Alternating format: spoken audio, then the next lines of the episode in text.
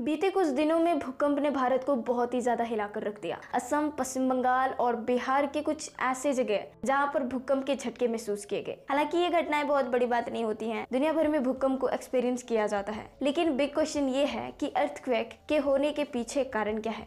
कुछ जगह ऐसे होते हैं जहाँ पर भूकंप बिल्कुल भी नहीं आती। वहीं कुछ जगह ऐसे होते हैं जहाँ पर भूकंप हर साल आते हैं। ऐसा क्यों होता है? भूकंप से रिलेटेड सारे क्वेश्चंस को हम डिस्कस करेंगे इस वीडियो में। तो आपको सही से सभी समझ आएगा जब आप वीडियो को लास्ट तक देखोगे। और चैनल को सब्सक्राइब प्लीज़ कर लेना जल्दी से। सो लेट्स स्टार्ट अर्थक्वेक क्या होता है? ये बताने की ज़रूरत नहीं है। इससे हर कोई रूबरू है, लेकिन थोड़ा सा फिर भी जान लेते हैं। अर्थक्वेक एक ऐसी वाइब्रेशन है अर्थ की, जो कि एक सडन एनर्जीज के रिलीज़ होने के कारण अर्थ के सरफेस में एक मूवमेंट होती है। और उसी मूवमेंट को हम अर्थक्वेक के नाम से जानते हैं। और इस सडन रिलीज़ को साइजमिक वेव भी कहते हैं। पर ये सडन एनर्जी रिलीज़ क्यों होते हैं?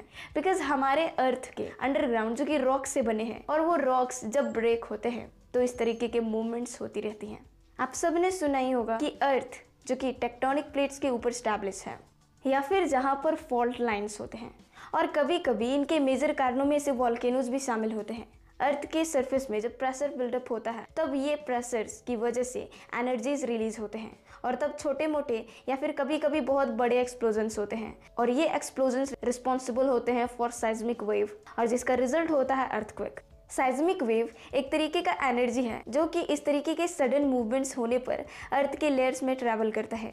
इन अर्थक्वेक को मेजर भी किया जा सकता है with the help of Richter scale जिसको इन्वेंट किया था चार्ल्स रिएक्टर ने इन 1935 और उसके बाद अर्थक्वेक को मापने का ये रिएक्टर स्केल एक यूनिवर्सल वे बन गया।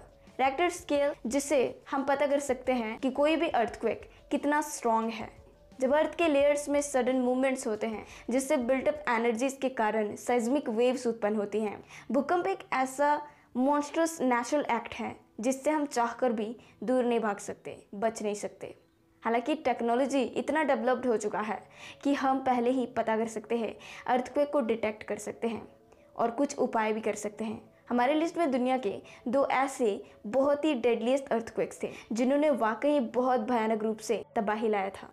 पहला तो इंडियन ओशियन अर्थक्वेक जो कि 2004 में आया था और इसकी रफ्तार रिकॉर्ड किया गया था 9.3 इस अर्थक्वेक की वजह से बहुत खतरनाक सुनामी आया था और इस अर्थक्वेक ने दो लाख तीस हज़ार लोगों को अपनी चपेट में ले लिया, जिनमें से कुछ इंडिया, श्रीलंका तो कुछ थाईलैंड और इंडोनेशिया के भी लोग शामिल थे। नेक्स्ट जो सबसे डेडलीस्ट अर्थक्वेक था हिस्ट्री का, वो है वॉल्डिविया अर्थक्वेक, जिसे दुनिया का सेकेंड डेडलीस्ट अर्थक्वेक माना जाता है।